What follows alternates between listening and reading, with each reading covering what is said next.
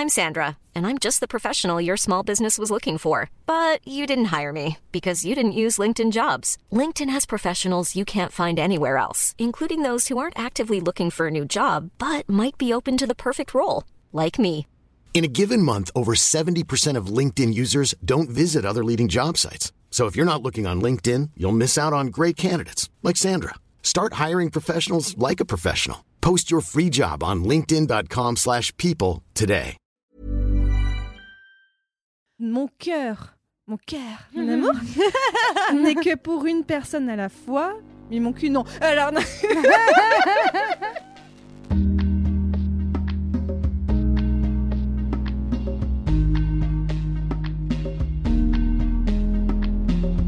Hello Bonjour, bonjour, bonjour Alors Je suis voilà, RuPaul. on fait dans toutes les langues finalement.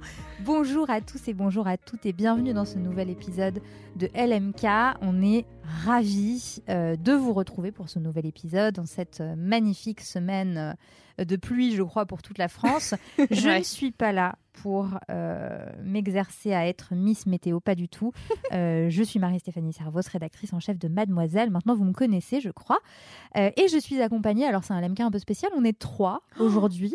Je suis accompagnée donc à ma droite de Ariane. Et bonjour à Hello. tous et à toutes, je suis ravie d'être là.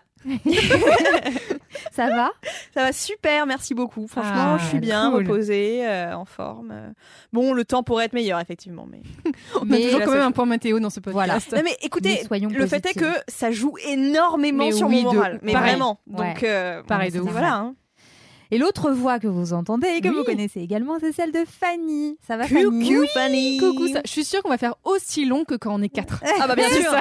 Parce qu'on va se dire justement, ah, on peut parler un peu Oui, plus, c'est on est ça. que trois, bien sûr. Ouais. Et en plus, on commence en retard. Bon, là, on- Oh là les gens ne le savent oh pas. là mais là, oui. je suis déjà stressée.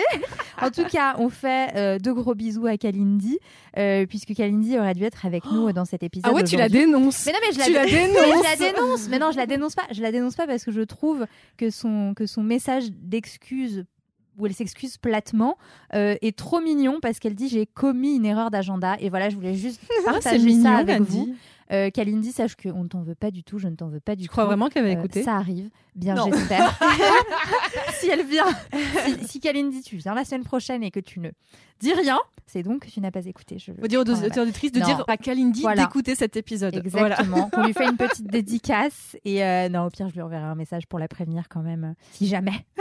Mais en tout cas, j'ai bien aimé cette expression. J'ai commis. C'est vrai que c'est très erreur d'agenda. On est quand même ravis d'être là toutes les trois. Oui. Ouais.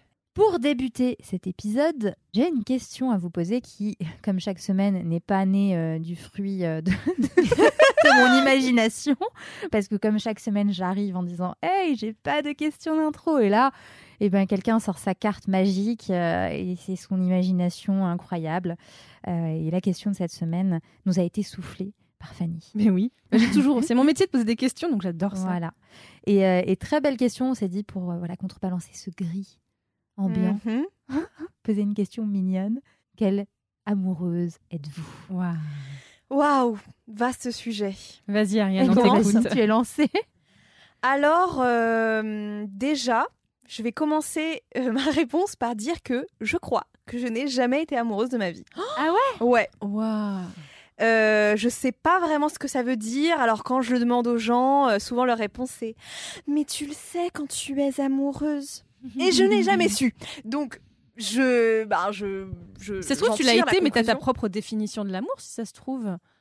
En tout cas, euh, enfin non, vraiment, je pense que j'ai jamais été. Ah ouais. Parce qu'en fait, moi, dans les relations, euh, je me fais méga chier au bout de genre 8 mois, quoi.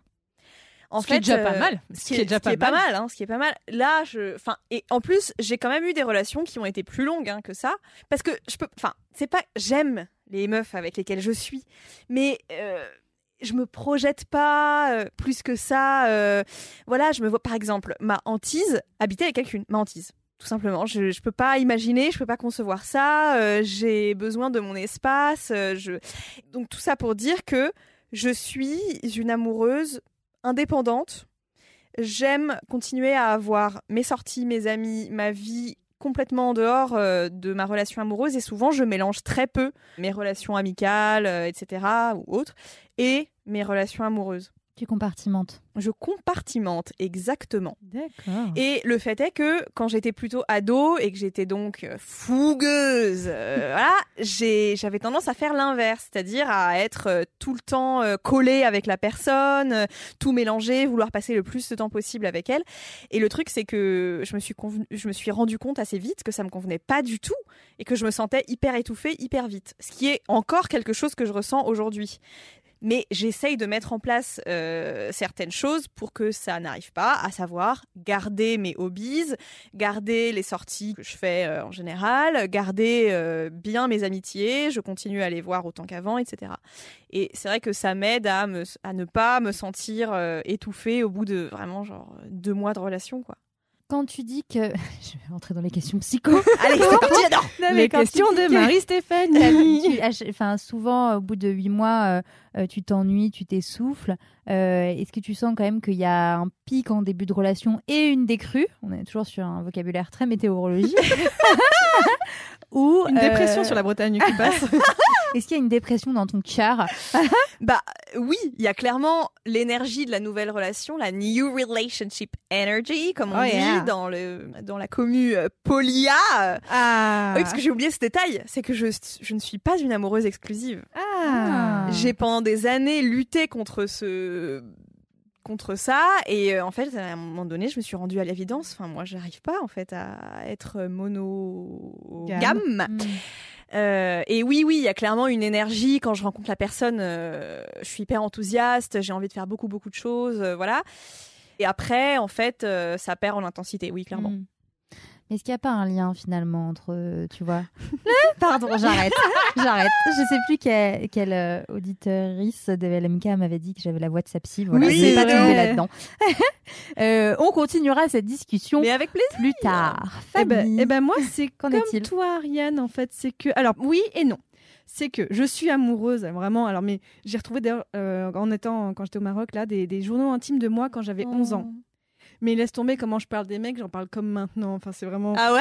Je suis incroyable. insupportable. Énorme. Quand je suis amoureuse, mais vraiment, je suis très amoureuse. Mais en fait, euh, dans la vie en général, quand je suis passionnée, c'est vraiment la Mm. passion, la passion. Pendant longtemps, je pensais que j'étais monogame. Spoiler, non. Euh, et donc, depuis, euh, ça fait maintenant plusieurs mois que euh, je suis en couple ouvert. Et déjà, ça m'a fait un bien fou de me Mm. dire oui, je peux être amoureuse et tout ça. Mais alors, je ne suis pas polyamoureuse. Mm. J'ai testé Mm. d'avoir deux amoureux Mm. et je pensais pouvoir aimer deux personnes à la fois. Mm. Et en fait, je me suis rendu compte que non. Euh, malheureusement, j'ai un peu fait du mal à l'autre personne, mais je dis, mais, mais j'étais sincère tout le temps. Je Mm. pensais vraiment que je pouvais être amoureuse Ouais. des deux personnes en même temps. Donc finalement, non. Mon cœur, mon cœur, mon amour, n'est que pour une personne à la fois, mais mon cul, non. Alors, non. on va dire ça. Je suis une amoureuse euh, envers une seule Exclusive. personne exclusive, mais je peux avoir de la tendresse pour plein, plein, plein, plein de gens. Donc euh, voilà, et je peux suis faire les deux en même temps?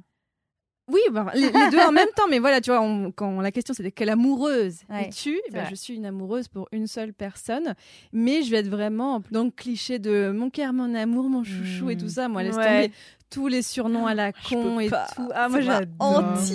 Ah, j'adore. Là, vraiment, Mon c'est quand- bébou. Oh avec, non avec mon mec actuel, c'est quand on a commencé à se donner des surnoms. J'ai ah trop bien. Ah On est- ouais On est au moment des surnoms débiles. C'est ma J'adore. Mais- T'en donnes pas du tout, Ariane Genre 0-0 Mais Mais, si, j'en donne, euh, mais... c'est pas cucu la praline, Non, c'est pas archi cucu, quoi. Ouais.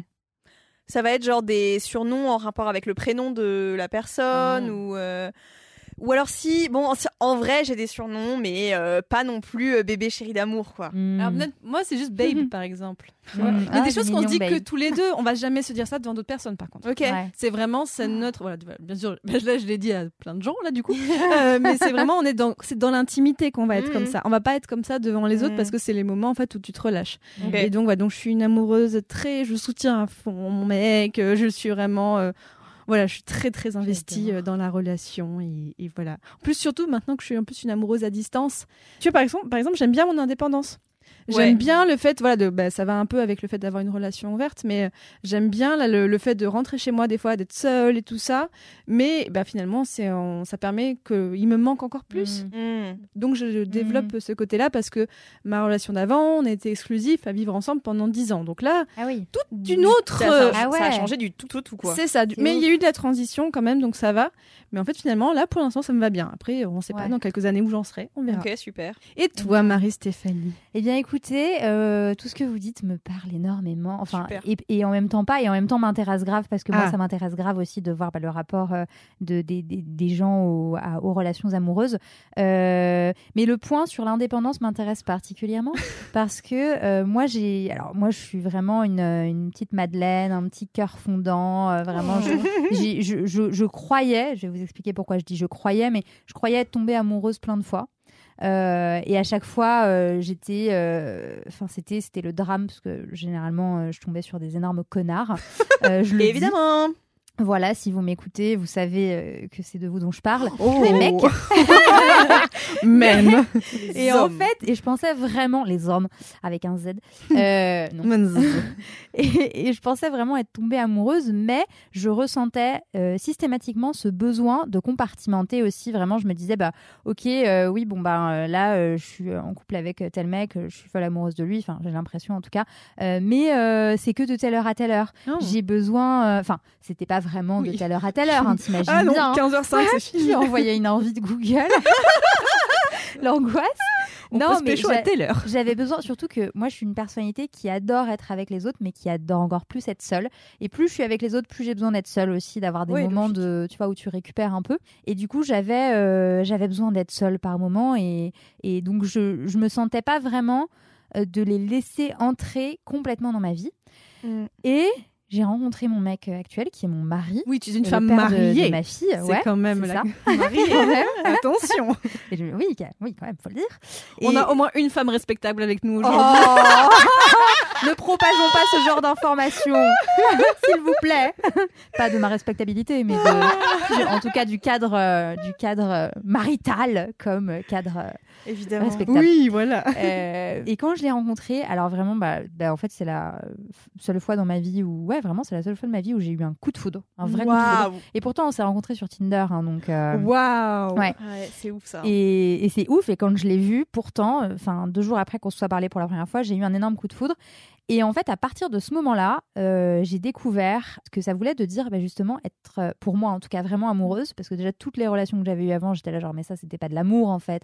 Ça, c'était euh, un- une fantaisie, un délire que je me faisais d'une Wow. personne qui était pas du tout pour moi en fait. Et, et, et que je me, je me figurais tout autrement. Et alors, il y a eu deux choses. C'est que j'ai réussi à l'intégrer dans mon quotidien, justement. Je voulais l'intégrer dans mon Mm. quotidien. Et ça ne posait pas de problème sur ma liberté et tout ce que je voulais faire à côté. Mm. Parce qu'on s'est toujours laissé euh, cette. euh, Même si on a eu des moments de fusion euh, vraiment intenses. Vous avez fait un enfant, donc on a oui. euh. Oui, bah voilà, on est que toutes les trois, on se lâche aujourd'hui. Alors, je ne parlais pas de ça. mais évidemment On n'a pas assez parlé de dans ce podcast. hein, c'est Ouais, c'est vrai. Oui, bon, bah, ça faisait partie des moments de fusion intense, voilà. LMQ. LMQ, Oh. LMQ is back. Mais c'est intéressant parce que tu vois ce que tu disais sur tu confondais. Moi, je pense que pendant longtemps, j'ai confondu amour et désir. Il y a très souvent où j'avais des, des coups de cœur pour des mecs ou des meufs. Et en fait, je me suis rendu compte après, notamment avec la psychanalyse, que en fait, j'avais du désir pour ces personnes, mais pas de l'amour. Et que Mm. vraiment, en rétrospectivement, mais comme tu dis, d'avoir ressenti de l'amour fort après pour certaines personnes, mais pour d'autres, c'était pas de l'amour, c'était du désir. Je voulais ken. Non, pas que. Mais, euh, mais voilà, c'était vraiment de me rendre compte. Et maintenant, effectivement, quand je te dis que je suis amoureuse que d'une personne, et pour d'autres, j'ai soit de la Mm. tendresse, soit Ouais. du désir. Mm. Et vraiment, Ouais. euh, maintenant, je, je sens mieux la différence et ça me fait du bien parce que sinon, tu dis, oh là là, je suis perdue et tout ça. C'est trop trop intéressant ce que tu dis parce que euh, moi ce qui m'a fait me rendre compte que c'était de l'amour aussi, c'est que vraiment genre ça faisait quelques jours qu'on était ensemble mais j'étais déjà dingue de lui et, et, et je le regardais et je me disais et on mangeait des sushis et je me suis dit et c'est très attention, il faut savoir que j'adore bouffer. Je me suis dit, je pourrais lui filer le, le reste de mon assiette de sushis. Et en fait, c'est con, mais je me suis dit, est-ce que l'amour, c'est pas un peu aussi euh, donner, tu vois? L'amour, c'est donner. Non mais Donner, donner. et moi, je me suis dit, je serais capable, si je devais enfin manquer de quelque chose, de lui donner avant de. Aujourd'hui, c'est le cas avec ma fille, euh, par exemple, mais Mm. et je sais pas, et c'est vraiment là où je me suis dit, mais jamais euh, j'aurais eu une approche similaire avec un autre mec, euh, et, où je me suis dit, c'est peut-être ça. Alors, je, je sais pas forcément la définition de l'amour, hein, mais en tout cas, euh, c'est là où je me suis dit, c'est un truc su- enfin supérieur à justement au désir. euh. Alors que moi, tu vois, ça marcherait pas avec moi parce que vu que je suis d'origine marocaine séfarade, je veux donner à manger à tout le monde. moi, ça marcherait pas. bah moi, tu viens sinon, chez moi, tu es nourri, tu as à boire, tu as un plaid si tu as froid, tu veux quelque chose? Tu veux quoi? Vas-y, attends. je- chez toi. Ah, mais quand tu veux. là, j'ai une copine qui est chez moi en ce moment, que qui est en télétravail, et vraiment, je lui ai dit Attends, là, t'as des gâteaux, là, t'as du thé, là, si t'as froid, t'as le plaid, tu veux quelque chose? Voilà, c'est. Mais la enfin, c'est comme ça qu'on accueille des gens à la Mais base. oui, c'est la base. Ouais. Donc, c'est bien, c'est intéressant, on a des définitions de l'amour assez différentes, Ouais. c'est chouette. Ouais. Mais j'adorerais continuer cette discussion. Mais moi aussi, ça euh, me passionne ouais. euh, la façon dont les gens envisagent euh, leur rapport euh, amoureux aux autres. euh, je sais pas, c'est vraiment devrait faire passionnant. un LMK spécial euh, amour et relations. euh, mais on non, pourra. mais Oui, un LM cœur spécial. un LM cœur. Oh oui, on fait ça. Dites-nous, euh, les auditeurs et les auditrices, si vous aimez bien les épisodes un peu thématiques comme ça. Euh, et sur quoi vous aimeriez aussi nous entendre Nous, euh, visiblement, on a très envie de vous parler de, de nous. J'imagine qu'au bout d'un moment, les gens doivent connaître toutes nos vies privées à force d'en parler. euh. C'est vrai. Moi, j'avoue, alors je peux vous confier quelque chose, c'est que, alors, auditeur, auditrice, il arrive que parfois je coupe, vu que je fais le montage moi, parfois je coupe certaines anecdotes que je dis de moi. oui, au montage, je me dis, non mais la Fanny, t'as raconté un truc trop perso. Non, je coupe. Mais je coupe pas vous. C'est Ah, vraiment que moi. Ouais. C'est que pousse à nous moi. confier et après Ouais. elle se coupe. Tu C'est de la ça manipulation, Fanny. non, mais par exemple, quand j'ai parlé de mes voisins, au montage, j'ai coupé des trucs parce que je me dis- suis dit, ah là, c'est des trucs un peu trop mais la vie que, d'autres gens. Voilà, ça implique Ah d'autres oui, personnes. ça, oui, pas mais- pareil. Si je parle de mes relations, bah, je parle un peu de la vie d'autres gens aussi quand même. Donc bon, voilà. Donc euh, non, mais voilà, c'est une petite confession de voilà. Parfois, je m'autorise vu que je passe mon temps sur le montage. C'est le luxe que je me suis donné de parfois Tu es pardonnée. Tu as raison. Tu es toute pardonnée, Fanny. Et tu sais quoi? Oui. Ceci n'est pas une transition, mais c'est l'heure des commentaires. As-tu as-tu un commentaire? Oui, j'en ai eu un. Alors j'ai reçu euh, de la part de Zek. Bonjour Zek, qui me dit euh. Hello Fanny, j'écoute le LMK il y a 15 jours, donc euh, il y a je sais pas quand. J'ai aussi déménagé de chez mes parents à 18 ans Mm. pour partir étudier vers un autre pays, de France vers l'Angleterre. Donc je comprends complètement le côté d'être obligé de se créer son chez-soi et de Mm. couper le cordon. J'ai eu des coups de moins bien de temps en temps au début, mais j'étais prêt, prête, et donc c'était quand même une super belle expérience. Et quand je suis revenue pour les vacances, j'ai compris que je ne pourrais plus jamais vivre chez mes parents. le goût de l'indépendance avait pris le pas. Bah oui, moi c'est un petit peu ça aussi, donc euh, je te comprends. Hmm, Trop mimi. Mais oui. trop chou. Merci pour ce commentaire. Ouais. Euh, ben moi, j'ai reçu un commentaire de Louise K qui me dit Marie-Stéphanie, ton histoire de voisin qui tambourine à la porte m'a fait dresser les cheveux sur la tête. Je vis seule et je t'avoue qu'avoir une personne qui s'introduit chez moi est ma plus grande phobie. C'est- la pire histoire d'Halloween que j'ai entendue cette année. Merci pour tes recollectures. Ça ne calme pas ma trouille. L'idée de vivre dans des maisons transparentes, je défaille. Je pense malgré tout que je vais offrir le livre de Lilia Hassen à ma maman pour les fêtes. Pas pour la faire flipper, mais parce qu'elle m'a déjà glissé à l'oreille qu'elle aimerait lire un de ses romans. Des bisous. Ah, mais trop bien. Merci Louise pour, euh, pour ce message. Euh, écoute, ravie euh, d'être pour toi l'histoire la plus flippante euh, d'Halloween, vraiment. J'espère que tu la raconteras. voilà. euh, et, et que tu effraieras autour de toi. Moi, c'est pas contre toi, mais celle d'Anthony, je la trouvais plus flippante. Attends, c'était quoi Bah, avec déjà le voisin qui, qui rentrait Oh pour là. toquer aux portes. Enfin, c'est pas, c'était pas un voisin, mais justement un mec qu'on connaissait pas qui venait, qui Ah, toquait. oui. Je trouve ça très Oui, effrayant oui, aussi. Oui, hein. oui, moi ça, ça me fait plus flipper. Parce qu'à Mm. la limite, là, le mien, il était bourré. Bah, donc euh, ça, tu, oui. peux, tu peux remettre ça sur le compte de l'alcool, mais le sien avait l'air assez malveillant. quand ouais, même. moi, ça me faisait peur. euh, donc bon, mais chacun, chacun sa trouille. Et en effet, euh, en effet, euh, le livre de Lilia Hassen que j'avais recommandé, euh, qui s'appelle Panorama. Si vous n'avez pas écouté euh, l'épisode en question, euh, ça fait tout aussi flipper. Et j'espère qu'il plaira à ta maman. Euh, N'hésite pas à me le dire, du coup. Euh, bon, en tout cas, toutes les personnes qui autour de moi m'ont dit l'avoir lu euh, l'ont adoré. J'ai l'impression euh, que beaucoup de gens l'ont offert après que tu leur en aies parlé. Je me trompe? Il y a eu moi déjà, j'en ai, je t'en ai parlé dans Oui. l'épisode précédent. Non, mais tu es vraiment une influenceuse livre. Beaucoup Ah Mais je, je- vais, je vais lancer ma carrière. Je, Ah oui. Voilà, je le dis officiellement, chers amis. C'est avec plaisir. Chers auditeurs, chères auditrices, je vais lancer ma carrière de book. euh, C'est bien, c'est un lien avec ce que tu fais déjà, donc c'est pas plus Mais grave. Puis j'adore, je kiffe en fait. Là, je suis en train de. Non, je vais pas spoiler. Je suis en train de lire un livre. si, en vrai, euh, je peux vous le dire, euh, les auditeuristes, moi, je suis en train de lire euh, euh, Triste Tigre de Neige Super, Sino. j'ai envie de le lire. Voilà. Et Enfin, ben, super. pas- oui. Mais alors, euh, on en reparlera dans un prochain épisode. Mais je bien. serai preneuse de, de vos retours. Est-ce que vous l'avez lu? Est-ce que vous l'avez pas lu? Euh, Pourquoi? Qu'est-ce que vous en avez pensé? Parce que perso, j'avais pas du tout envie de le lire. Tu peux rappeler un peu ce que c'est? Ouais, c'est euh, bah alors c'est un, un livre qui a reçu le prix littéraire du monde, le prix Femina et euh, de d'autres prix je crois. Et c'est le récit euh, d'un inceste euh, qui a duré pendant à peu près dix ans. Ah oui, donc encore une lecture bien fun. ouais, quoi? voilà, une Oui, lecture oui. bien fun, mais c'est pour ça que je voulais pas le lire.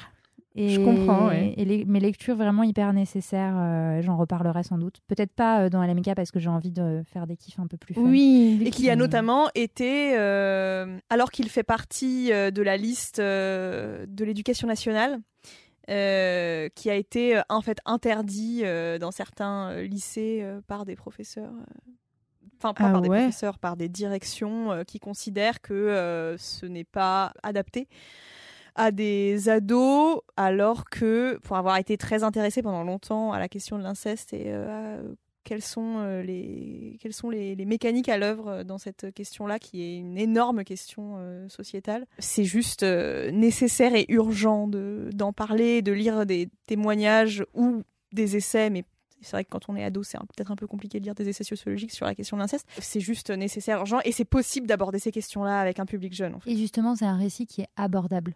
Enfin, Ouais. dans le sens, euh, enfin, l'autrice met vraiment en, en- en confiance les lecteurs et les lectrices. Mm. euh, c'est cru par moments, mais c'est aussi un autre point de vue euh, sur, euh, sur, euh, sur l'inceste. Mm. Et, euh, et on en profite pour recommander euh, le podcast de Charlotte Pudlowski euh, et peut-être une nuit. Euh, je crois qu'il s'appelle comme ça. Oui. Je dis pas de bêtises. Et euh, évidemment, euh, évidemment, la Familia Grande aussi euh, de Mm. Camille Kouchner. Euh, je trouve que c'est bah, avec Neige Sino trois ressources qui sont accessibles. Ouais, Parce que ouais. comme tu dis, euh, lire un essai sociologique, euh, Ouais, c'est difficile. ça peut être euh, rude. Mais euh, voilà, bon, on, en- on, on va pas s'étaler là-dessus parce que sinon, Bon, venez, on parle des crumbles maintenant. Voilà, on, par- on parle de choses un peu plus fun, mais en tout cas, n'hésitez pas à nous, à, nous, à nous envoyer vos petits mots. Je sais plus pourquoi je disais ça. Planning for your next trip?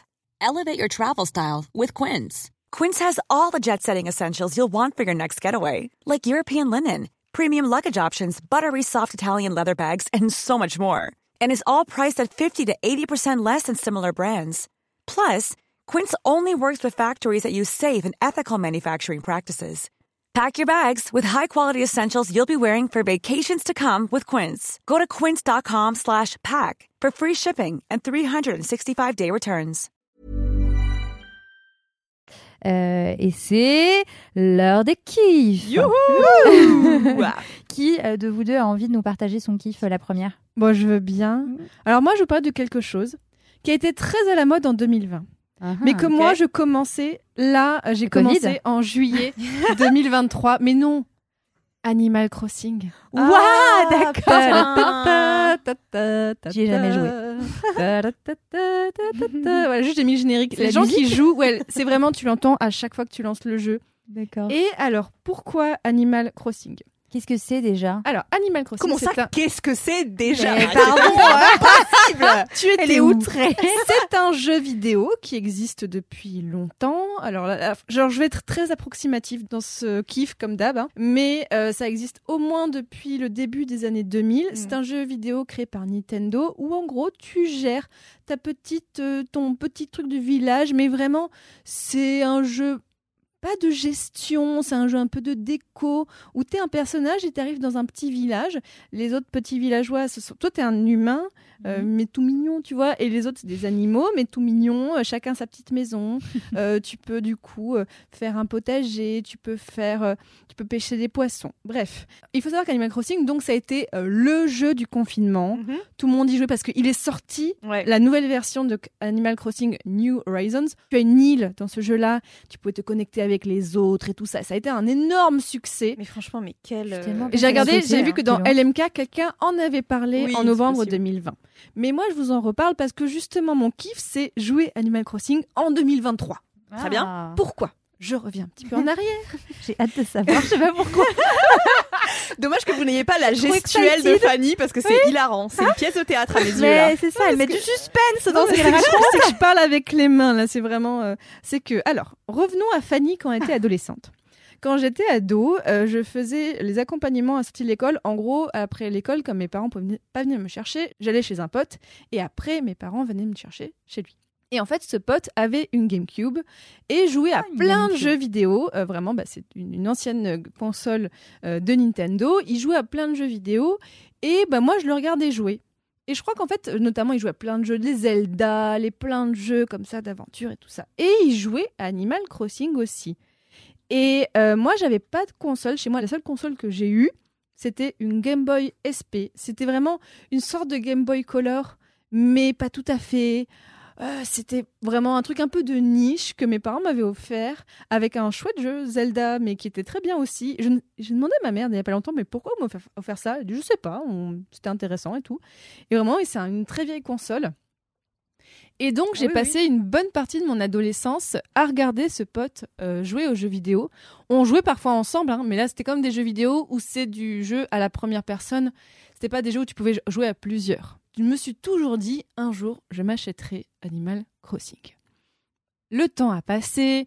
J'ai- J'aime beaucoup les jeux vidéo de gestion, notamment euh, les Sims Is My Beach. Clairement, euh, les Si- SimCity, j'adore les SimCity, faire des villes, euh, ensuite des jeux mais très très euh, vraiment, c'est des gens qui connaissent. Envoyez-moi un message Empereur. C'est un peu comme le jeu Pharaon qui a été plus connu à l'époque, mais Empereur, c'est dans la Chine, pas médiévale mais antique où tu te fais une- un petit village. Bref, moi il faut gérer des gestions de flux d'habitants, d'énergie, de nourriture. Mon kiff. Moi je veux pas faire de la guerre, moi je veux pas de l'aventure, moi je veux gérer des veux gens. construire. Je bah, construire, mais à petite échelle. Par exemple, Civilisation, qui est un jeu qui est beaucoup plus gros et tout ça, j'aime pas trop. Non, moi, si, si on peut gérer à toute petite échelle des jeux mignons, j'adore ça. Et euh, quand le confinement est arrivé, que ça a été hyper à la mode, ben je me suis dit non, je vais pas m'acheter une console à ce moment-là et tout. Et est arrivé, ben j'en parle souvent, mon nouveau mec.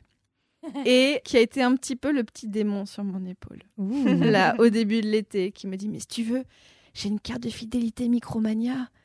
Viens, viens, on y va. Les Lui, réducs. c'est ça. Bon, en vrai, on a zéro réduc, c'est pas grave. Lui est un grand, grand, grand. euh, il fait beaucoup de podcasts euh, jeux vidéo. C'est vraiment, c'est son Mm. truc. Il passe son temps à, à jouer aux jeux vidéo et à en parler. Et vraiment, en fait, je me disais, mais non, mais si je joue Animal Crossing, ça va me prendre tout mon temps. J'avais très peur parce que c'est le problème avec le jeu de gestion, c'est que tu y passes ta vie. Bien sûr. Et même, je les ai désinstallés plein de jeux de mon ordinateur parce que j'y passais trop de temps. Donc moi, j'ai très peur de ça de Mhm. à quel point je vais aller dans le jeu. Et donc, j'ai craqué parce que je me disais, allez, début juillet, même si je bossais encore, je vais avoir du temps, c'est le moment. Et alors voilà, on est allé, je me suis acheté la Switch Lite. En plus, la Switch, elle est corail, elle est belle, je l'aime. tu vois, elle a de la même cou- couleur que ton micro, euh, Ariane. Tu vois, c'est- elle est toute mignonne. Et je n'ai que ce jeu dessus, Animal Crossing, et j'adore. L'as sur toi? J'adore. Alors je- non, je l'ai pas amené avec moi aujourd'hui, euh, mais je pourrais vous envoyer des photos. Et parce que c'est quand même beaucoup effectivement un jeu de déco, mais c'est un jeu tout cool. Pourquoi c'est mon kiff aussi C'est que quand je suis sur ma Switch, je ne suis ni sur ordinateur ni sur le téléphone. Donc Mm. je ne bosse pas, même si clairement je joue Animal Crossing parfois en regardant une série, en parlant à quelqu'un sur mon téléphone. Waouh. Ouais, non mais la, la meuf multitâche. Mais vraiment, j'aime beaucoup ça. C'est un moment pour moi. Et en plus, il y a un petit côté, bah, tout, t'as des petites missions à faire tous les jours. Tu décores, tu aménages, tu t'occupes, tu, tu fais ton petit jardin. C'est vraiment à la Voltaire. Chacun s'occupe de son jardin. Et voilà, Ah, comme ça, je place. Bim Rêve à Candide, bram C'est tout ce qui me reste de pas ma grave prépa si vous littéraire. pas. on se sent pareil. Ah bah écoute, je fais ce que je peux. Euh, mais voilà, c'est vraiment ce côté m'occuper de ce petit espace, sans zéro pression, sans qu'il y ait de stress. Et juste, c'est mon petit moment avec moi. Donc, j'aime beaucoup euh, ce jeu pour ça. Et aussi, pourquoi en 2023 c'est un jeu auquel je ne suis pas la seule? Parce que sachez que, et là c'est mon mec qui m'a envoyé les chiffres, pour le classement des euh, jeux vendus en 2022, eh bien Animal Crossing est toujours le deuxième jeu le plus vendu avec C'est quoi 42 le premier? euh, c'est Mario Kart euh, 8 Deluxe, mais le Mar- Animal Crossing New Horizons. Donc pour l'année fiscale 2022, on est à 42 millions de ventes. Bravo. Mais what? Et euh, notamment 11 millions rien qu'au Japon. Putain. Donc euh, c'est quand même un des jeux les plus vendus de Nintendo. Il y a beaucoup de Switch qui sont encore vendus euh, cette année. Oh, il y a Anthony qui passe. Bon bref. Euh, mais c'est pour vous dire que je ne suis pas la seule à jouer pour la première fois Ouais. à Animal Crossing Ah, bah en non. 2023, là maintenant. Donc déjà, je me sens moins seule. Mais alors, ce qui est super, c'est que je joue aussi avec une copine. Donc Mm. j'ai une copine. Euh, elle vient chez moi, on se fait le thé, on joue Animal Oh. Crossing ensemble. Ouais. Mais j'adore. Et en plus, elle est à côté de chez moi, donc elle a vraiment juste, elle a 5 minutes à pied pour venir chez Oh moi. là là, mais le c'est rêve. le kiff. Mais du coup, ceci est un appel. S'il y a encore des gens Elle essaie de convertir joue- des gens. Non, mais en fait, c'est que je pense qu'il y a peut-être des gens. Alors, il y a, il y a plein de gens à qui j'en parle qui n'y jouent plus, qui y ont joué en 2020, qui n'y jouent plus. Mais moi, j'ai envie de jouer avec d'autres gens. J'ai envie de visiter des îles et tout ça. Et j'ai pas trop, j'ai pas trop ça dans mon entourage. Donc voilà, appel à toutes les voitures. S'il y a des gens qui écoutent ce podcast et qui jouent Animal Crossing, ont envie de faire des échanges, ont envie de visiter les îles et tout ça, de voir le cours du navet, comment il est chez moi. Bref, les, les gens qui savent, cours du savent. navet. Mais oui. Mais voilà, dit comme ça, ça peut paraître vraiment très dépassé, mais voilà, I'm in. Moi, voilà, j'arrive sur cette vibe très tardivement, mais c'est, je, je, je kiffe Mais toujours. t'es là, quoi. Je suis là. Alors, je sens effectivement un petit essoufflement, forcément, au bout de quelques mois à jouer, Mm. mais je sens que j'ai encore plein de trucs à faire. Ah Là, bah, je commence sûr, hein. à peine à terraformer un petit peu, à modifier physiquement euh, mon île, parce que j'ai pas osé jusqu'à présent, je l'ai touché à peine. Donc voilà, je, je suis à fond. Donc, oui, parce euh, que t'as quand même des étapes, j'imagine, euh, Oui, j'ai- j'ai- d'évolution de. j'ai pas mal passé d'étapes. Clairement, je, suis un euh, peu, ouais. je suis un peu loin, mais tu vois, mon fil Instagram, c'est Animal Crossing, Drag Queen, Taylor Swift. Je suis morte. Mot-clé. J'ai que ça tout le temps, alors que j'ai un compte Instagram sur le Moyen-Âge. Laisse tomber. Rien à voir. Rien à voir. Donc voilà, c'était mon kiff. C'est Animal Crossing en 2023. C'est le feu. Voilà. C'est Génial. Et on est d'accord que ça se joue pas ailleurs que sur euh, la console. Oui, c'est sur sa Switch. Alors, il y a des jeux euh, mobiles pour Animal Crossing. Euh, j'ai quelqu'un déjà qui m'a montré ça. Il me dit, mais non, mais ça, c'est le démon. Et il y a des extensions. Ouais. Mais j'y vais Mm. pas à pas. Tu vois, je veux dire, j'ai attendu, ça fait combien? Ça faisait 15 ans que j'attendais de jouer à Mm. ce jeu. Parce Donc, que je suis patiente. pour être tout à fait honnête avec toi, je croyais que c'était un jeu de téléphone. Animal Crossing? Je sais, là, vous allez vous dire que vraiment, je n'ai pas de culture. Non, mais c'est euh, pas grave. Je jeux te vidéo, shame mais- pas. Parce qu'il y a sur téléphone Oui, il aussi. y a eu un truc. Ouais. hein, je m'en souviens. Enfin, tu vois, euh, je- mais je- Camp, Je sais plus le nom. Mais oui, il y a en fait. euh, oui, Ouais. c'est ça, en fait, où tu vas gérer un, des, des camps de. Bon, voilà, on va, on va dire que c'est pour ça que je pensais que c'était sur mobile. mais ça. Et pas parce que je pensais que c'était comme mais Candy non, Crush ou un truc c'est un Ouais, truc euh, de Nintendo et tout ça. On est à fond sur la Switch. Et avant, euh, voilà, sur la Nintendo DS, ça a été donc sur GameCube et sur tout ça, sur pas mal de, consoles.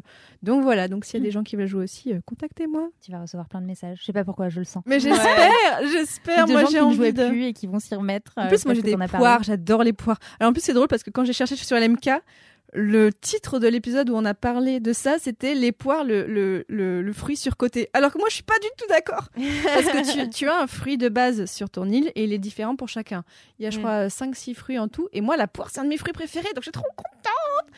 T'as la je- poire, toi. Moi, j'ai la poire et moi, je trouve ça trop joli au contraire. Donc, euh, Ok. j'ai pas écouté l'épisode où les gens en parlaient, mais euh, je suis trop contente d'avoir la poire. Donc, si vous voulez vendre vos fruits sur mon île, euh, voilà, let's go. C'est hilarant. J'ai déjà fini les fossiles, j'ai déjà fini plein de trucs. Ah ouais Ah ouais, non, mais j'y euh, joue deux heures par si jour. tu vas avoir des réponses. Je suis sûre que tu vas avoir des réponses. J'espère. Voilà. C'était mon bien. kiff. Mais franchement, en Merci. 2020, ça avait l'air d'être un truc de fou. Moi, j'y ai pas joué non plus pendant le confinement car je n'avais pas de console. Mais l'engouement des gens, c'était incroyable. quoi. Bah, je pense que à l'époque, et c'est peut-être il y a des gens qui ne veulent plus y jouer maintenant parce que ça leur rappelle Ouais. le contexte de l'époque. Ce que je comprends tout à fait. Parce qu'effectivement, à l'époque, c'était ben, c'était un échappatoire. C'était Ouais. un monde euh, où justement, tu étais libre d'aller voir tes voisins et tout ça. Donc je comprends que ça puisse ramener de mauvais souvenirs de jouer à ça maintenant quand il y a joué en 2020. Mais venez les gars, venez, voilà, il faut inventer une autre On est temporalité. bien. On est bien, on est bien, bien, bien. Ariane, toi, c'est quoi ton kiff cette semaine? Alors, cette semaine, mon kiff, c'est, je vous ai déjà dit la semaine dernière, que depuis mon installation euh, dans mon appartement, j'ai découvert que j'avais du temps pour moi. euh, ou en tout cas plus que ce que je ne pensais en avoir euh, quand j'habitais encore chez ma mère. Et euh, avec ce temps en plus, entre guillemets, j'ai recommencé à lire. Euh, ce qui me manquait beaucoup parce que, bon, vous le savez, je l'ai déjà dit un milliard de fois, j'ai fait des études de lettres. En vrai, j'adore lire, euh, j'adore les romans, euh, je lis surtout des romans, parfois des essais et des romans graphiques aussi. Et voilà, ça, ça me manquait beaucoup. euh, J'arrivais pas à trouver le temps, euh, alors que j'adore ça. Et euh, maintenant, donc dans ma nouvelle routine de meuf indépendante, quand je me lève le matin, je me fais un café et je lis pendant genre euh, 20 minutes. Waouh. Waouh, genre Ouais. morning routine. Ouais, euh, Mais c'est génial. Mais Wow. Wow. Une, une paix intérieure se dégage de, de, de moi. C'est exceptionnel de faire ça, Mm. franchement. tu, euh. tu dis au monde, non, pas tout de suite. D'abord pour moi. Exactement. Ça a changé ta façon de Exactement. voir tes Bah, en tout cas, il faut savoir quand même que j'adore le matin pour sa vibe. Mais je suis pas du tout une meuf du matin. Enfin, moi, mon réveil sonne, j'ai envie de me tuer. Je pense juste à retrouver mon lit le soir dès qu'on réveil sonne, en fait. Du coup, j'essaye quand même d'apprivoiser ce moment-là et de faire en sorte que ce soit agréable. Et je sais de toute façon que quand je vais me lever, que je vais retrouver mon livre et que je vais retrouver mes petits personnages et mon univers, ça va me faire du bien. Mais bon, euh, toujours est-il que l'impulsion pour se lever, c'est horrible. Et donc là, je viens de terminer un roman qui s'intitule Tout ce que dit Manon est vrai, qui a été écrit par Manon Fargeton, qui est paru en 2021. Et tout ce que dit Manon est vrai, c'est une euh, autofiction. C'est-à-dire que l'autrice euh, romance quelque chose qu'elle a vraiment vécu euh, à son adolescence. Et euh, peut-être petit préambule, euh, je vous ai dit tout à l'heure que j'étais hyper, j'ai été hyper intéressée par la question de l'inceste et de comment est-ce que cette domination s'exerce dans le noyau familial. Mais en fait, je suis assez intéressée par toutes les dynamiques de domination en général. Et notamment, euh, là en l'occurrence, la dynamique de euh, l'écart d'âge dans les relations entre guillemets amoureuses. Ouh, ok. C'est-à-dire que, euh, en l'occurrence, Manon, elle a 17 ans, elle est passionnée de bande dessinée, elle veut en faire son métier. Et lors d'un salon, elle va rencontrer un éditeur qui a euh, 56 ans. Elle en a 17, je le rappelle. À partir de là, va commencer une relation entre guillemets amoureuse. Et ses parents vont essayer de tout mettre en place pour la protéger. Elle n'a pas conscience de ce qui est en train de se passer dans sa vie. Pour elle, c'est normal. euh, le sentiment amoureux n'a pas d'âge, ça peut exister. Elle ne voit pas de problème à entretenir cette relation, surtout que le mec la manipule, évidemment, et donc euh, lui fait croire que euh, c'est ses parents qui sont fermés d'esprit, euh, qu'évidemment l'amour n'a pas d'âge, qu'il devrait être libre de vivre cette relation, que ses parents l'infantilisent, qu'ils essayent de contrôler sa vie, etc. Ce que j'ai trouvé super dans ce roman, c'est que au-delà de mettre très bien en exergue justement ces mécanismes de manipulation là. C'est un roman choral. Chaque chapitre est la voix euh, d'un personnage différent, euh, soit de la famille de Manon, soit de ses amis, soit parfois du, du prédateur ou de sa femme, car il a également une femme qui, elle aussi, euh, elle a genre euh, 30 ans de moins que lui. Oh. Oui, oui, c'est vraiment l'enfer. Et en fait, euh, ce qui est intéressant, c'est que dans ce roman, on n'entend jamais vraiment la voix de Manon. C'est toujours euh, des personnes qui parlent euh, de la situation.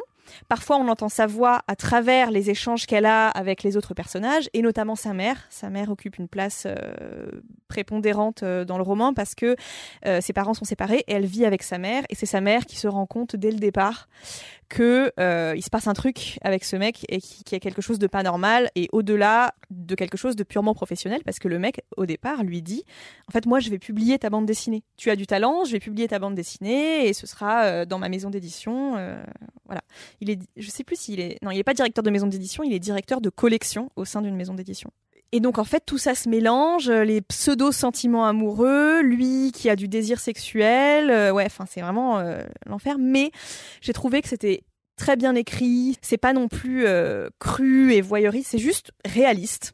Et ce qui est euh, pour moi hyper touchant, c'est comment est-ce qu'elle écrit ce par quoi est traversée sa mère, qui essaye de protéger sa fille, euh, parfois face à des gens qui n'entendent pas ce qu'elle a à dire, qui trouvent qu'elle exagère et qui se rendent pas compte que si en fait c'est c'est grave ce qui est en train de se passer et euh, ce qui est difficile aussi, c'est que elle, elle essaye de protéger sa fille, sauf que Manon, elle, n'est pas d'accord avec euh, et ne comprend pas que sa mère essaye de la protéger. Pour elle, sa mère essaye juste euh, de- de- d'entraver. euh, Enfin voilà, c'est juste une entrave à sa relation qu'elle a envie de vivre avec ce gars. Ouais, elle a 17 ans, elle se rend pas Voilà. compte, quoi. Ce qui est hyper intéressant, c'est la description de cette relation mère-fille qui, en fait, euh, s'effrite un peu, euh, puis euh, elles, elles- redeviennent très soudées euh, à, fur, à fur et à mesure que Manon comprend que effectivement il se passe quelque chose d'anormal. Ne Voilà. spoil pas trop. ne non, spoil je- pas trop. non, mais en fait, enfin, il y a rien à spoiler. Voilà, c'est euh, Ouais, on se doute un peu de, de voilà. ce qui peut se tramer dans une histoire. Évidemment, je me dis pas C'est une mais- autobiographie ou romancée? Bah voilà, c'est ça, c'est une autofiction. D'accord. Mais ouais. elle parle jamais, du coup, ah, si j'ai bien compris, c'est que des autres personnes. Ouais. Du point de vue des autres personnes, Ouais. c'est jamais de son point de vue elle. C'est ça. Ok. le seul point de vue entre guillemets qu'on a, c'est euh, parce que parfois il y a des échanges de mails ou de textos et là c'est sa voix. Mais c'est la seule euh, voix vraiment de Manon que nous on peut lire. Les autres chapitres euh, sont toujours consacrés à la voix de ses amis, sa famille, euh, le, le- le prédateur, sa femme, etc., etc., etc. Et bon, c'est sûr que c'est pas le sujet le plus joyeux, mais disons que mon kiff, c'est plutôt avoir recommencé à lire et j'en profite pour vous Mhm. recommander ce roman-là qui. Voilà. Aussi parce que euh, je suis très intéressée par ça, parce que moi j'étais la reine quand j'étais ado pour tomber dans des trucs comme ça. Euh, et souvent, il faut dire que euh, les prédateurs sentent quand les personnes sont fragiles. alors je vous dis, là pour le coup, je vous spoil pas, mais Manon est une adolescente fragile parce que pour X, Y raison. Et euh, les prédateurs, c'est quelque chose qu'ils sentent et c'est facile pour eux de manipuler euh, bah, des ados déjà à la base, mais encore plus des ados qui euh, ont vécu des, Ouais. des choses. Puis là, quand même, le mec lui dit euh, Je vais publier euh, ta BD. Voilà. euh, de- ce qui est une forcément. circonstance aggravante parce qu'il y a Ouais. une sorte de subordination en fait entre Ouais. les deux. Lui, c'est en quelque sorte son patron en fait, Mhm. à la fois. Mais en plus, 17 ans, il n'y a pas comme quoi, en fait, c'est la majorité sexuelle. Est-ce que c'est encore considéré 15 ans. Bah, C'est non, mais 15 je me- ans, ouais. Euh, Donc là, en c'est- fait, c'est légal en soi ce qu'il fait. Enfin, Ouais. ce qui se passe c'est est quand même du détournement de mineurs, non? Oui, c'est quand même du C'est quand même du détournement détournement- mineur. ok, je et pas. surtout cette histoire de, subordina- de subordination et du fait que en fait c'est son chef, c'est vraiment une circonstance aggravante. Mm. Oui, parce que j'imagine, enfin, sans que tu spoil, mais qu'il devait en jouer aussi. Bien sûr. Si tu Oui, veux oui. que j'amène ton projet à Exactement. terme, Ouais, blablabla. Ouais, ouais. Mm.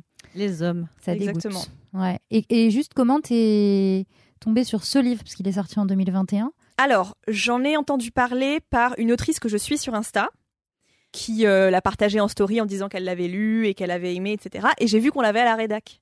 Et donc, je l'ai pris et je l'ai Ah. lu. Intéressant, comme quoi vraiment faut fouiller dans cette bibliothèque. Ouais. euh. Exactement. Et moi, j'ai enfin fini le livre sur les Vikings. Super Ah, je l'ai fini samedi soir. Même vraiment, il était, oui, euh, mon samedi incroyable à minuit et demi dans mon lit en train de lire. Et moi, j'ai, allez, il me reste un chapitre à finir. En plus, il était trop bien. Un des Ouais. meilleurs chapitres du roman, enfin du livre. Et donc là, je vais continuer. Normalement, mon prochain livre à lire, j'ai ramené de chez ma grand-mère du Marcel Pagnol, Ah, Super La gloire de mon père. génial. Parce que si je m'appelle Fanny, c'est pas un hasard. C'est vrai Et oui, c'est tout à fait euh, lié à Marcel Pagnol, Ah ma ouais grand-mère qui est de Marseille et tout ça. Donc je me suis dit, allez, j'avais envie d'avoir ces livres chez moi, je les ai ramenés de chez ma grand-mère parce qu'ils ont toujours été dans ma chambre et je vais les lire. Donc j'ai une belle version qui reste dans ma bibliothèque et j'ai trouvé des versions poche que je peux remettre dans mon sac un peu baladé. Donc je vais me lancer là-dedans. Donc vais-je le finir avant fin 2023 Spoiler, je pense pas. Peut-être 2024, voilà, vous le saurez dans un prochain Trop épisode. bien. C'est trop cool. Je les ai rachetés il y a pas longtemps. euh, le château de ma mère, la gloire de mon père. C'est un livre que j'avais, enfin des livres que j'avais adoré étant petite. C'est deux des livres préférés, je crois, de mon frère. Et je sais plus pourquoi. Qui m'en a parlé récemment en me disant euh, Oh là là, je l'ai relu et c'est une petite Madeleine de Proust et tout. euh, et, et du coup, bref, je les ai rachetés aussi, je ne les ai pas lus. Et en plus, moi, ma grand-mère vraiment a, vécu en fait dans les collines de Marcel Pagnol. Mm. C'était son enfance à elle Mm. aussi. Ouais. pas exactement aux mêmes années, mais clairement, ça lui parle beaucoup tout ça. Donc je me dis, voilà, je profite un peu de, pour me rapprocher bien. encore plus de ma grand-mère comme ça. Trop voilà. cool. Moi et toi. Marie-Stéphanie, c'est quoi? Ton Alors, et moi, mon kiff, ce n'est pas un livre, ce n'est pas un livre sur l'inceste, ce n'est pas Tristotique de Nashino parce que je ne l'ai pas terminé de toute façon. Euh, non, mon kiff cette semaine, c'est euh, la mini-série documentaire Netflix sur l'affaire Bettencourt. Ah, on, reste dans du fun. Ambiance, on reste dans du fun, mais en vrai, je vais essayer de vous la vendre euh, de façon un peu, un peu sympa. Euh, voilà, je sais pas si tout le monde sait euh, ce qu'est l'affaire Bettencourt. Bon, c'est Du nom de la, la meuf la plus riche de France, c'est ça? de Liliane Bettencourt, qui était donc euh, la femme, elle est décédée en 2017, mais qui était la femme la plus riche du monde. Du monde? Du Ah monde. ouais? Ouais, du monde. Et Ah maintenant, c'est sa fille qui a hérité de ce titre. Donc euh, Françoise Ah oui, donc c'est encore une. Bettencourt qui est là. ouais. Voilà. Ah Euh, mais la femme la plus riche du monde, hein, juste, hein, voilà, du monde J'étais persuadée que entier. c'était genre un Elon Musk ou un Et Jeff ouais, Bezos, moi aussi. euh, Et ben moi aussi. Et non.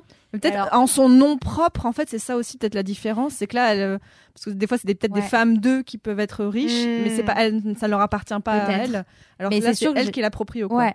Donc Liliane Bettencourt, c'est, euh, enfin, c'était l'héritière de l'empire L'Oréal, fondé par son père en 1909, euh, Eugène Schueller, qui était chimiste et qui donc a fondé euh, cette entreprise qui avait porté un autre nom, qui s'est renommée L'Oréal et qui est juste un groupe euh, français euh, industriel de production de cosmétiques énorme et un groupe français mais énorme à l'échelle mondiale. hein, euh, voilà, L'Oréal avec toutes ces- toutes ces gammes de produits, toutes ces stars qui sont les visages de la marque. Enfin bref, c'est une marque qui pèse dans le game, c'est peu de dire.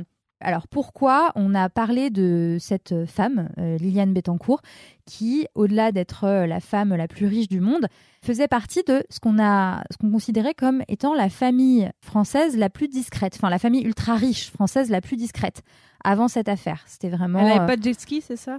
Je sais pas, elle avait quand même une île.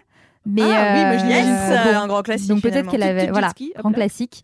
Euh, non non, enfin quand je dis discrète, c'est que voilà c'était des gens plutôt donc euh, famille très aisée, bourgeoise et donc pas forcément à étaler. euh, c'était pas genre les Kardashians quoi. Enfin Mm, voilà. oui. Et euh, comment résumer ce- cette affaire? Donc on va on va passer par la mini-série. Euh, cette mini-série revient sur ce qu'on appelle l'affaire Bettencourt, qui euh, est une affaire politico-judiciaire qui a éclaté donc en 2010, qui s'est concentrée sur les écoutes, les enregistrements euh, donc euh, illégaux évidemment, euh, du majordome de Liliane Bettencourt. Oui, c'est Voilà. vrai. Donc je vais juste poser les bases euh, parce que cette série permet, euh, et c'est une des raisons pour laquelle aussi je la recommande, de voir un peu les coulisses euh, des familles ultra riches. euh, parce que Ma je- passion. Voilà. Mais tu vas, écoute, tu vas kiffer. Euh, on, on apprend donc euh, que chez les Bettencourt, euh, donc qui, euh, donc Liliane Bettencourt, elle vit dans un, enfin, elle vivait dans un hôtel particulier du, de Neuilly, euh, entourée d'une, flopée énorme d'employés, donc des- du personnel base, de hein, chambre, oui, voilà la base. Du personnel de chambre au majordome évidemment pour gérer toute la maisonnée et évidemment au gestionnaire de fortune qui euh, donc est lui dans les enregistrements et, et qui vient euh, une fois euh, tous les X jours, semaines euh, lui dire comment vont ses comptes, ses investissements, etc. Donc euh, Tout va très bien, Madame la Marquise, quoi. Voilà. Ouais, bah, vraiment. Il faut savoir que la fortune de Liliane Bettencourt et de la famille Bettencourt provient donc bah, évidemment de la création de L'Oréal, mais parce qu'aujourd'hui ils sont actionnaires de Mm. l'entreprise, donc ils touchent des dividendes, des bénéfices Mm. en fait, à coût de euh, plusieurs euh, millions ou milliards. Enfin, je Ouais, sais pas le chiffre exactement, mais c'est C'est énorme. clairement des milliards. Beaucoup. C'est clairement des milliards. Et euh, donc on découvre, la série débute vraiment comme ça. C'est un peu un, un épisode de succession ou Downton Abbey. On découvre donc ce, ce grand hôtel particulier à Oh là. Enfin grand. Euh, Il y a quelqu'un qui à un moment donné dans la série, je sais plus qui, dit euh, ça va. Enfin, on aurait pu imaginer qu'elle vit dans quelque chose de plus grand. Bon. On n'a pas tous le même référentiel. Ouais. Et donc tout débute dans cette maison où on voit que euh, vraiment euh, il y a euh, énormément d'argent parce que l'argent circule et en liquide.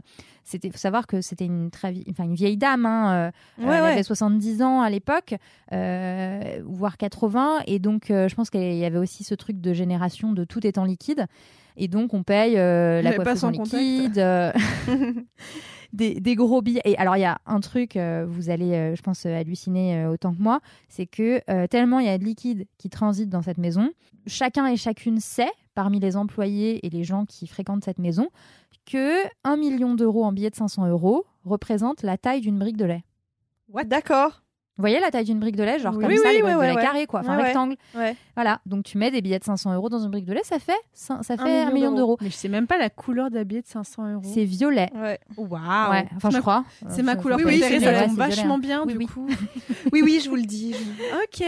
Voilà, violet, écoute, en plus c'est la couleur du féminisme, donc pourquoi pas finalement Non, non, c'est vraiment non. Et, et d'ailleurs, c'est bien fait parce que la série, donc euh, à ce moment-là, quand on apprend euh, ce- cette petite info un peu rigolote, ils, ils font euh, tomber euh, des dizaines de, de- de milliers de, de boîtes de lait, enfin de briques de lait, Ouais. pour montrer l'ampleur de la fortune de, des Bettencourt. Mmh. Et l'ampleur de la fortune correspond à 30 000 briques de lait. Je vous laisse faire le calcul. Oui, ça fait beaucoup. Voilà, Ça fait beaucoup. Ouais. je vous laisse faire le calcul. hein. Donc on est, dans- on est sur des milliards. Oui, donc le petit hôtel particulier à Neuilly, franchement. Voilà. Autre petite chose qu'on apprend, c'est que donc, alors, je reprends euh, du début, c'est un petit peu brouillon, désolé, mais en gros, euh, ce qui se passe à la base de cette affaire, c'est que euh, Liliane Bettencourt est une femme euh, âgée, un peu seule, enfin très entourée, mais un peu seule. C'est comme ça qu'ils la décrivent en tout cas dans la série. Et euh, elle a la main très légère sur euh, l'argent, c'est-à-dire que n'importe qui passe dans son bureau et lui dit, enfin n'importe qui, Liliane, j'aurais besoin d'un petit million, est-ce que tu pourrais pas me dépanner? Putain. je, je la fais en gros, hein, mais elle dit Ouais, ouais. Mais tant mieux, déjà, tu Mais dis oui. oui, c'est bien. Ben, Mamie sympa, Bidon, franchement. Donnez-moi son contact. et elle le dit, elle le fait comprendre à un moment donné. Il y a une interview qu'elle donne à, à Marc-Olivier Fogiel, qui est donc dans la série. Enfin, qu'on on voit, c'est une vidéo Marco. d'archives dans la série. Marco, c'est ça. Euh, et, euh, et, et elle lui dit, bah, en gros, elle lui fait comprendre qu'elle est généreuse, que l'argent, elle en a, donc elle en donne. Elle est folle de dire ça. euh. Ouais. Et donc, euh, alors là, tenez-vous bien. Ariel Dombal, oui, il y a Ariel Dombal dans la Dont j'ai mini-série. le 06. C'est vrai Pas voilà, vrai. je dis ça. Bah voilà, tu pourras lui dire qu'elle est citée dans cet épisode de LMK. Qu'on embrasse. Ariel J'envoie pas Dombal, des messages tous qu'on les jours. embrasse fortement. Ariel Dombal introduit euh, un homme, photographe, qui s'appelle François-Marie Bagné, euh, à... euh, tu te rappelles? Oui, je, Voilà. ce nom me dit quelque chose, Ouais. carrément. Ouais. Introduit un photographe, donc c'était environ... En deux- Enfin, c'était dans les années 90-2000. Elle elle a introduit ce photographe, François-Marie Bagné, à Liliane Bettencourt, donc elle lui présente. Et, et ce mec met un peu de, de folie dans sa vie. Voilà, il est différent, il est différent de... De, des personnes qui l'entourent. Ah, il est différent, tu peux pas comprendre. il, a, il prend pas de pincettes, il lui parle comme si c'était sa pote, et bref, il devient, il devient son meilleur ami. Et, euh, et c'est surtout qu'il réussit en l'espace de 15 ans à lui extorquer euh, un milliard d'euros. Mmh. Un Un milliard Euh, Mais le à talent du de, mec, quoi. euh, ouais, à coup de euh, Liliane, euh, dépanne-moi 50 balles. Enfin, ça devait pas être 50 balles, mais Ce mec voilà. est toujours euh, photographe hyper euh, reconnu, hein, soit dit en passant. C'est vrai? Bah, alors, je savais pas, tu vois, mais j'ai été hallucinée juste de la peine euh, qu'il a eu. Enfin, ça m'a fait halluciner. Donc, euh, ça m'étonne pas qu'il ait pu continuer à vivre Ah oui, euh, sa vie euh, très paisiblement après. Donc, c'est c'est juste un scandale. Mais donc, il lui, il lui extorque de l'argent et au bout d'un moment, sa fille unique, enfin la fille unique de Liliane Bettencourt, euh, dit Attends, euh, il y a quand même un sujet, ce mec, euh, il vient quand même souvent réclamer de l'argent à ma mère. Et c'est là que l'affaire familiale, donc là on est en 2007, commence parce que Françoise Bettencourt-Meyers, qui est la fille de Liliane Bettencourt, porte plainte contre François-Marie Bagné Pour abus de faiblesse, pour abus ça de faiblesse. Euh, et euh, j'ai plus tout à fait la chronologie, mais vous irez chercher et au pire vous regarderez la série. Euh, entre, quelques années plus tard, donc c'est je crois entre 2009 et 2000 ou 2008 et 2009 ou 2009 et 2010. Le fameux majordome, parce que suite à, suite à cette histoire dans la maison euh, Bettencourt, euh, ça crée euh, des dissensions. Il y a la team euh, qui est pour Françoise et la team qui est pour Liliane, parce que du coup, Mm. euh, les- la mère et la fille s'embrouillent. Et, et donc le majordome décide de glisser un enregistreur sur un- une petite table, un petit guéridon où il apporte le thé dans le salon de Liliane Bettencourt quand elle Mais reçoit. c'est- de la fiction, quoi. C'est de la, de de pure fiction, c'est un truc de dingue. Il décide de glisser un enregistreur en se disant bah on verra, euh, je, je pourrais peut-être apporter. Je veux pas parler à sa place, mais on comprend qu'il se dit je pourrais peut-être apporter des preuves euh, qui iraient en défaveur de François-Marie Bagné, Mmh. euh, donc qui prouverait qu'il abuse de sa faiblesse. Ce qu'on entend dans ces écoutes, donc qui sont vraiment euh, dans, dans la série, euh, qui sont Ah ouais. c'est les vraies écoutes dans la série, vrai. c'est les Ah, Ah, ça a vraies été écoutes. rendu public Ça a été rendu, bien sûr. C'est pas une réinterprétation? C'est les Pas vrais du tout, c'est les vrais, c'est les vrais droits. Droit de faire ça c'est- Ouais. Je suis étonnée. Eh ben si, alors me demande pas pourquoi. Euh, Peut-être que vu qu'il y a eu un procès, je sais Ouais, pas, c'est de l'ordre de, de- C'est tombé dans le domaine public. Peut-être, peut-être. Euh, mais c'est vraiment les vraies conversations et donc. euh, en fait, euh, ces, ces enregistrements ont été, euh, sont arrivés jusque dans les mains de Mediapart, qui en 2010 a révélé certaines parties de l'enregistrement, mais sauf que au lieu de, enfin, ne concerner que François-Marie Et Bagné, Eh oui, c'est Y a bien ça, on semblait. apprend. Bah, Y a bien sûr. Bien sûr que si, bien sûr que si. ça, mais oui, On il apprend. Sarko. on apprend que non seulement Liliane Bettencourt euh, fait de l'évasion fiscale parce qu'elle a des comptes en Suisse à hauteur de, Mais non, de c'est millions, pas de millions, pas de vrai. millions, de Si. millions. Voyons. Voilà, une île qu'elle n'a pas déclarée également, la fameuse île dont je parlais, dans Oh les. Seychelles. Bon, après, on peut oublier de déclarer une île. hein. Euh, donc, donc au début, voilà, ça, on peut oublier de déclarer une île. Ça va, ça m'arrive souvent à moi aussi. euh, bon, Euh, Un petit caillou, là, ça va. hein. et euh, donc on apprend ça d'une part. Donc déjà, euh, elle fait de l'évasion fiscale. On parle quand même de, enfin, elle fraude le fisc de la famille, enfin, l'une des familles les plus riches de France, enfin, la femme la plus riche du monde. C'est honteux. et euh, qu'est-ce qui se passe d'autre? Tenez, tenez. Eh bien, on apprend également. Alors là, c'est la, la comptable de la maison du coup Bettencourt qui se confie à Mediapart et qui euh, apprend euh, à Mediapart que euh, donc Liliane Bettencourt, par l'intermédiaire de son gestionnaire de fortune, aurait fait des dons donc non déclarés d'argent à Nicolas Sarkozy, en tout cas à l'UMP pour financer sa campagne présidentielle de 2007. Donc Et oui, est- l'UMP, les enfants, c'était un parti politique. voilà. Et oui, l'Union pour le mouvement populaire. Je sais non, c'est quoi J'en sais rien. je sais même C'était les méchants, mais sinon, UMP. je sais pas moi. Euh, C'était la droite. La voilà. droite. Ah, bon, euh, euh, Les ancêtres des républicains. Voilà, les feu, feu l'UMP. Et en fait, à l'époque, le, le trésorier de l'UMP, c'était Eric Woerth, Un charmant personnage. charmant personnage qui se trouve être à ce moment-là, en 2010, ministre du budget de Sarkozy, qui est président. Donc là, on est en plein scandale. C'est la première fois qu'une telle chose arrive. Je crois qu'il y avait euh, encore les guignols à l'époque et qui en parlaient vachement. Ouais. Ouais, ouais, ouais. Il y a des extraits d'ailleurs dans la série. Ah des ouais. Guignols. Euh, Qu'il appelait Mamie Zinzin ou un truc Ouais. comme ça. Oh là ça. là. Ouais. Oui, c'est très drôle. Il y a, il y a- il y a un- une scène où, euh, où il dit, euh, il parle de François, enfin le, le guignol, le- la marionnette de Sarko euh, parle de François-Marie Bagné, et t'as la marionnette de Bettencourt à côté qui dit, qui sort son, son porte-monnaie avec des billets de, de 500 en disant combien il veut François-Marie? Oh Et il lui dit, mais laisse tomber, mamie zinzin, je t'ai pas parlé, enfin, ou je, je sais pas quoi, et c'est très drôle. Bon, bref, donc voilà, et donc bah, cette histoire de famille, cette pure histoire de famille, mais pas n'importe quelle famille, se transforme en scandale euh, politico-judiciaire et prend une tournure que juste, enfin, personne ne pensait qu'elle prendrait. Euh, Je vais pas vous spoiler euh, toute la série, mais en gros, l'affaire, c'est ça. De l'autre côté, bah, du coup, la fille de Liliane Bettencourt a tout fait pour euh, tenter qu'on reconnaisse que sa mère bah, a été gâtouillée un peu, quoi. Mm. Et, euh, La mettre sous tutelle, la j'imagine. mettre, la mettre sous tutelle ou curatelle, je sais plus. Mais, mais le fait est qu'effectivement, après euh, des expertises, bah, en fait, euh, on s'est rendu compte qu'elle n'était pas du tout en possession totale de ses moyens. Et d'ailleurs, on l'entend dans les enregistrements, c'est assez ouf. Parce que vraiment, il y a quelqu'un à un moment donné qui vient lui demander de l'argent. Elle est là, ah d'accord, vous voulez combien? Ah, et vous l'aimez bien, mon île, sinon Et elle passe vraiment ouais, du genre... coq à l'âne, quoi. Ouais, du coq à l'âne. Et et Mm. t'as vraiment littéralement l'impression d'entendre euh, ta vieille grand-mère, euh, tu vois, euh, quand elle était plus très en forme. Et, Mm. et tu te dis, mais il y, a un- il y a un sujet, en fait. euh, Bah Il oui. y a un gros sujet. Et elle a été diagnostiquée aussi d'un Alzheimer, d'un début Ouais. d'Alzheimer à ce moment-là. Ah ouais.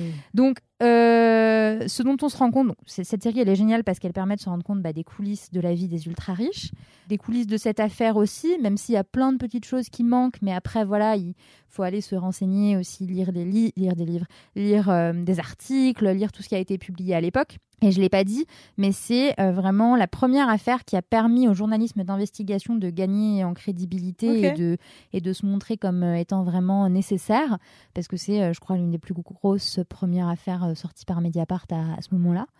Et voilà, et moi j'avoue que ça m'a fait quand même vachement de la peine pour Liliane Bettencourt parce que tu.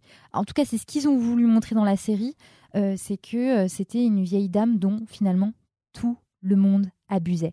Mais quand je dis tout le monde, c'est que je vais pas spoiler qui, mais on se rend compte qu'il y a des personnes qui témoignent, qui faisaient partie de son entourage, euh, des gens de confiance, qui à un moment donné ont aussi essayé un petit peu euh, de Mais en vrai, Voilà, je comprends. Tu l'extorquer. vois, il y a un moment, tu te dis, mais elle donne à tout le monde, aux méchants. Et si toi, un truc, enfin, elle donne à tout le monde, même aux plus pourris. Tu te dis, mais moi, j'ai juste besoin d'un petit peu pour genre rembourser le prêt de ma fille ou je sais pas quoi. Tu te dis, mais c'est tentant au bout d'un moment. Mais ce que l'une des journalistes qui donc dans, dans, le, dans, le, dans le documentaire, enfin dans la série, euh, il y a euh, donc il y a Edoui Plenel, Fabrice Arfi de Mediapart qui témoignent, mais il y a aussi euh, Corinne Audouin qui était au service police justice euh, de France Inter et Marie Marie-Françoise Chegouin qui euh, euh, elle a écrit un bouquin sur l'histoire et il y en a une des deux, je sais plus si c'est Corinne Audouin ou Marie-Françoise Chegouin qui dit en fait ce qui était fou dans cette affaire, c'est que là, c'est pas tu viens réclamer 1000 euros pour payer les études de ta fille, Mm. c'est tu viens réclamer de quoi t'acheter un appart Mhm. Ah ouais, non, c'est Genre, vrai que c'est énorme. son ouais. gestionnaire de fortune, il lui dit, euh, il vient lui demander des thunes pour acheter un bateau. Enfin, et tu vois, Ah et même euh, François-Marie Bagné, c'est pas 100 000 euros qu'il Oui, lui oui, bien extorque, sûr, oui, c'est non, mais un milliard, c'est énorme. Ouais, C'est non, mais oui, énorme. c'est énorme, Et, et c'est ça qui est intéressant aussi dans la série, c'est que tu, tu te rends compte qu'il y a à tous les niveaux, parce que les gens étaient très bien payés, euh, les employés euh, de la Mm. famille Bettencourt étaient très bien payés, genre les personnels de chambre, c'était 5000 euros euh, minimum le salaire. Bah, normal, euh, à Paris, voyons, tout le monde est payé pareil. voyons. non, mais, mais, mais tu te rends compte que personne n'avait le, le- la, comment dire, la notion de l'argent. Et il Ouais. y, a des- il y a des passages, c'est choquant. euh, le gestionnaire de fortune euh, vient, Liliane Bettencourt lui dit Bon, alors, j'ai combien sur mon compte? Et il lui dit euh, Alors, sur votre compte, vous avez là euh, 165 millions. Bon, c'est de quoi vivre 10 ans. Quoi Non, mais. Il lui dit Vous allez toucher 175 millions de dividendes de L'Oréal, donc vous aurez hop le double. Et toi, tu fais le calcul et t'es là 165 millions 10 ans? Pardon? Mais c'est Ah même oui, pas ce que je gagnerais de dans toute ma vie, quoi. euh, oui. En fait, ça me fait penser à, ça me fait penser un peu à la série The Crown, en fait, tout ce que tu me racontes, dans un style totalement différent, mais en plus, tu vois, avec le côté quelqu'un qui vient chaque semaine. Bon là, c'est le premier ministre anglais, mais ça me fait penser un petit peu à ça, tu vois, c'est quand tu vois le, le côté riche des gens qui sont totalement déconnectés, qui sont dans leur bulle, mais qui parfois en fait se reconnectent aux gens. Bon, voilà. Mais juste, ça m'a fait penser à ça quand tu dis tout Eh ben, ça, en fait. C'est marrant parce que La personne âgée au milieu de tout Ouais. et tout. C'est marrant parce que c'est un peu ce que je me suis dit en regardant aussi la mini-série Euh, parce que parce que ça te donne l'impression que c'est une reine et sa cour. C'est ça, ouais. Mais même si elle, elle fait- enfin, elle, comment dire, elle met pas particulièrement tout en œuvre pour être la reine, Mm. mais mais en tout cas, euh, tu sens qu'il y a toute la cour autour. Chacun veut jouer de son influence, veut essayer de grappiller un Mm. peu, de euh, et puis ouais, surtout c'est un c'est un autre monde. Euh, c'est vraiment un autre monde. Donc voilà, j'ai dit plein de choses, j'ai pas tout dit. C'est Euh, sur Netflix, c'est ça? Ouais, c'est sur Netflix. C'est sorti le 8 novembre, donc c'était vraiment il y a Ah oui, très peu de temps. Et tout ce que j'ai dit d'ailleurs euh, est publié dans un article Ah. qui est sorti en début de semaine sur le site, qui est un article sur toutes les bonnes raisons de regarder cette série. Et c'est à peu près tout ce que je vous ai dit, en vrai. Cool. Mais si vous voulez retrouver des infos ou le partager à quelqu'un, enfin des gens autour de vous. Mais ouais, franchement, en plus, c'est vraiment trois épisodes de 40 minutes, donc c'est rapide. Ah ouais, ok, c'est Ouais. cool. Ah oui, C'est vraiment rapide. J'ai eu l'impression de m'endormir moins bête. Mais euh, je voulais demander, quand, il- quand tu dis euh, machin, l'hôtel particulier, ils vont vraiment dans l'hôtel, le vrai hôtel particulier? À Neuilly Qui? Bah quand tu Ah dis on voit donc là où elle vit. Ah. euh, Alors, on voit l'extérieur. Ok. Après, l'intérieur, je pense que c'est une reconstitution de Mm. certaines pièces. Ça m'étonnerait qu'ils aient tourné à l'intérieur. Ouais. Mais bon, c'était plus fun que d'habitude. Et en même Ouais. temps, et en même temps, enfin, tu dis euh, bon bah, elle était visiblement très mal entourée, euh, la pauvre, tout le monde a abusé d'elle et tout. Et en même temps, tu te poses la question de à quel moment c'est normal que dans une société, une meuf puisse donner à un mec un milliard d'euros quoi? Comment est-ce que des gens peuvent être aussi riches? Ah oui, aussi. VS, Ouais, euh, ouais, VS, euh, enfin, C'est flippant. Mais, mais vraiment, euh, quand, euh, quand tu vois là, le début de la série sur un peu comment tout fonctionnait euh, chez elle, tu te dis, mais bien sûr que tu perds la boule. ouais, ouais. Bien sûr que tu perds la boule dans ces Mm. conditions-là. Mm. Et après, je pense que rien n'était déclaré. hein, euh, Bah, c'est ça. Ah bah, bien sûr que peu ça non. le sujet. Et d'ailleurs, tu comprends aussi les jeux d'influence et de pouvoir entre, euh, voilà, enfin le gestionnaire de fortune, il, est- il faisait un peu copain-copain avec euh, le, le- le ministre des Finances. Enfin, bon, Ah, mais de toute gérait- façon, il Il joue pas dans la même cour, quoi. C'est sûr que Il lui dit, il lui dit, euh, voilà, faut que je, faut que je lui parle. C'est lui qui gère vos impôts en mode, on va, Ouais. voilà, Ah moyenner, là. quoi. Et Ouais, y a des- moyen de ouais, c'est moyenner. des gens qui sont pas dans la du- même, monde délire. Mais quand tu es à la tête d'une for- fortune pareille, c'est forcément politique. Enfin, ta, ta famille a un poids, euh, c'est évident, alors qu'à la base, Bon, on parlera rapport, de Taylor. Swift une autre fois alors, mais C'est autre chose. c'est autre chose, clair. Mais voilà, les, les, les LM Cœur, dites-nous si vous, vous êtes rentier ou rentière. N'hésitez pas, euh, si vous possédez même- un hôtel particulier. bon. Peut-être même que vous êtes descendant ou descendante de, de la famille Bien Bettencourt. sûr. Mais oui, Auquel bien cas. On vous salue, parce qu'on n'a rien contre vous. hein. Écoutez, c'est bien d'être rentier ou rentière euh, aussi, hein, finalement. Mais s'il y a aussi des gens qui écoutent Animal Crossing, contactez-nous. Ouais. Enfin, voilà, on veut de tout. écoute Animal Crossing. J'ai dit. Heureusement que t'as une oreille. hein. Non, mais je peux aussi. Parce qu'on écoute aussi Animal Crossing. Bien sûr. C'est de la SMR aussi, hein, je l'ai pas dit, mais vraiment, des fois, les petits bruits comme ça, c'est tellement satisfaisant à écouter. Ouais, je comprends. Et puis s'il y a des gens qui redécouvrent les plaisirs de la De la vie. et les plaisirs de la oui, vie quand on habite seul aussi, n'hésitez pas à faire un petit coucou à Ariane. Ouais. On En veut vos cas, commentaires. Bonjour à vous, Ouais. on est ensemble. En tout cas, nous, on, on vous embrasse fort. J'ai l'impression d'être au tel avec. euh, C'est clair. non, mais c'est vrai, on vous, on vous souhaite une, euh, une bonne fin de semaine, comme ce podcast est diffusé le jeudi, mais qu'il est Ouais. enregistré le lundi. Et oui, on s'en fout de ce détail, c'est absurde. On vous souhaite une bonne semaine et on vous retrouve la semaine prochaine pour un nouvel épisode. Euh, D'ici là, on a hâte de recevoir vos petits, euh, Oui, et mettez des commentaires aussi bah, sur Spotify, sur euh, Ouais. Apple Podcast, sur Podcast Addict. Ouais. Dites-nous ce que vous pensez. Recommandez de- de nos LMK à vos Mais potes, à votre famille, euh, à, qui, ça. à qui vous voulez, euh, à qui ça. pourrait plaire. Mais oui, bah, merci beaucoup les LMK. Merci. Merci, Bisous. bisous. Salut.